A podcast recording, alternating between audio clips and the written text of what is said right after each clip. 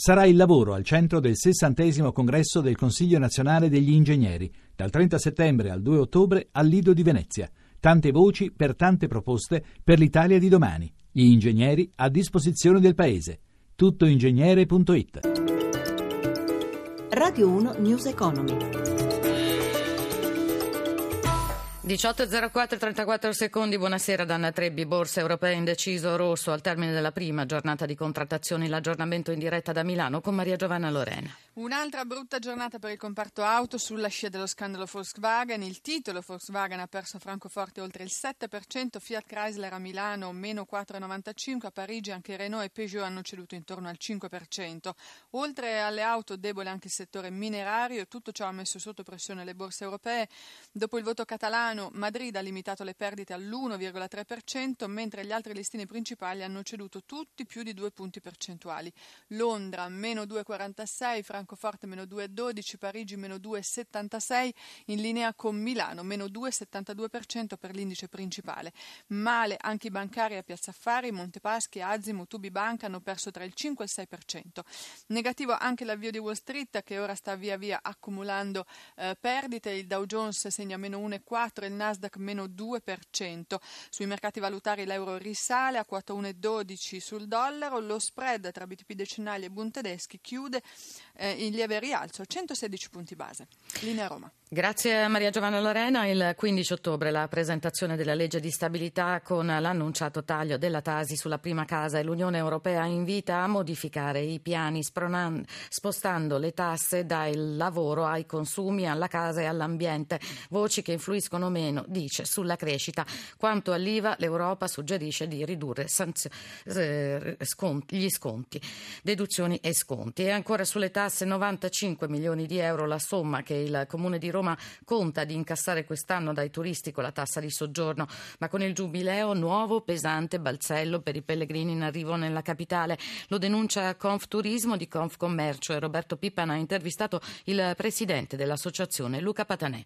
Ci sono delle misure straordinarie, ovviamente segue l'onda dei grandi eventi quest'anno che sono stati in Italia, soprattutto l'Expo. L'Expo ha portato milioni di turisti in Italia e indubbiamente ha fatto del bene perché secondo me in mezzo anche a altri eventi esogeni è stato un grande traino per il turismo. Forse l'unica preoccupazione che mi lega in questo momento è quella che il Comune di Roma vuole aumentare diciamo, l'ingresso dei pullman nella città da 200 euro a 1000 euro. Addirittura 1000 euro, ma non si paga già una tassa tassa di soggiorno per l'ingresso a Roma. C'è una tassa di soggiorno che varia dai 3 ai 7 euro al giorno a persona, che già cuba tanto per una città come Roma, ma questo grida allo scandalo perché tutti i tour operator europei hanno scritto alla nostra associazione delle lettere di protesta e formalmente scriveranno a Marino con una lettera di protesta, la ritengono un balzello inutile. Noi non pensiamo che le inefficienze della pubblica amministrazione devono essere pagate dal turismo ognuno se le gioca in casa, non farle pagare agli altri. Passare da 200 a 1000 euro significa quintuplicare. Quintuplicare un costo già eccessivo, indubbiamente quintuplicarlo non ha senso. In più tutti questi soldi non arrivano mai al turismo, alla nostra industria che dovrebbe creare ricchezza all'Italia, ma finiscono chissà dove, in qualche ganglio della pubblica amministrazione. Secondo noi è una cosa vergognosa.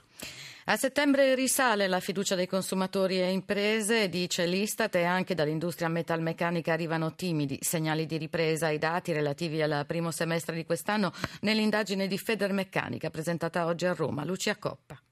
Cresce la produzione industriale del settore meccanico. I primi sei mesi di quest'anno hanno segnato l'1,8% in più rispetto allo stesso periodo del 2014. L'aumento non riguarda però tutti i comparti, spiega il vicepresidente di Federmeccanica Alberto Dal Poz. Qualche segnale di ripresa, se vogliamo timida, ma comunque ripresa senza dubbio è presente. Ci sono alcuni settori che la stanno sentendo in modo deciso, come il settore dell'automobile, ci sono alcuni settori che non la sentono per niente, come il settore della metallurgia e dei prodotti metallo in generale, che purtroppo segnano addirittura un dato negativo rispetto al 2014. Risultati dunque positivi, anche se insufficienti a recuperare anche solo in parte quanto perso in sette anni di recessione, commenta ancora Federmeccanica che definisce l'attuale uno scenario da dopoguerra e guarda ora con particolare attenzione agli effetti dello scandalo Volkswagen. Ancora dal Poz. Dobbiamo ricordarci che l'Italia, in modo particolare il nord Italia, è forse l'area più importante a livello di fornitura e di subfornitura dell'industria automotive tedesca, ma l'industria automotive è grande grande, ha molti soggetti coinvolti, ha molti player, molte case costruttrici di automobili. Dobbiamo essere cauti e non eccessivamente allarmati per comprendere bene quali saranno le effettive ricadute dello scandalo Volkswagen.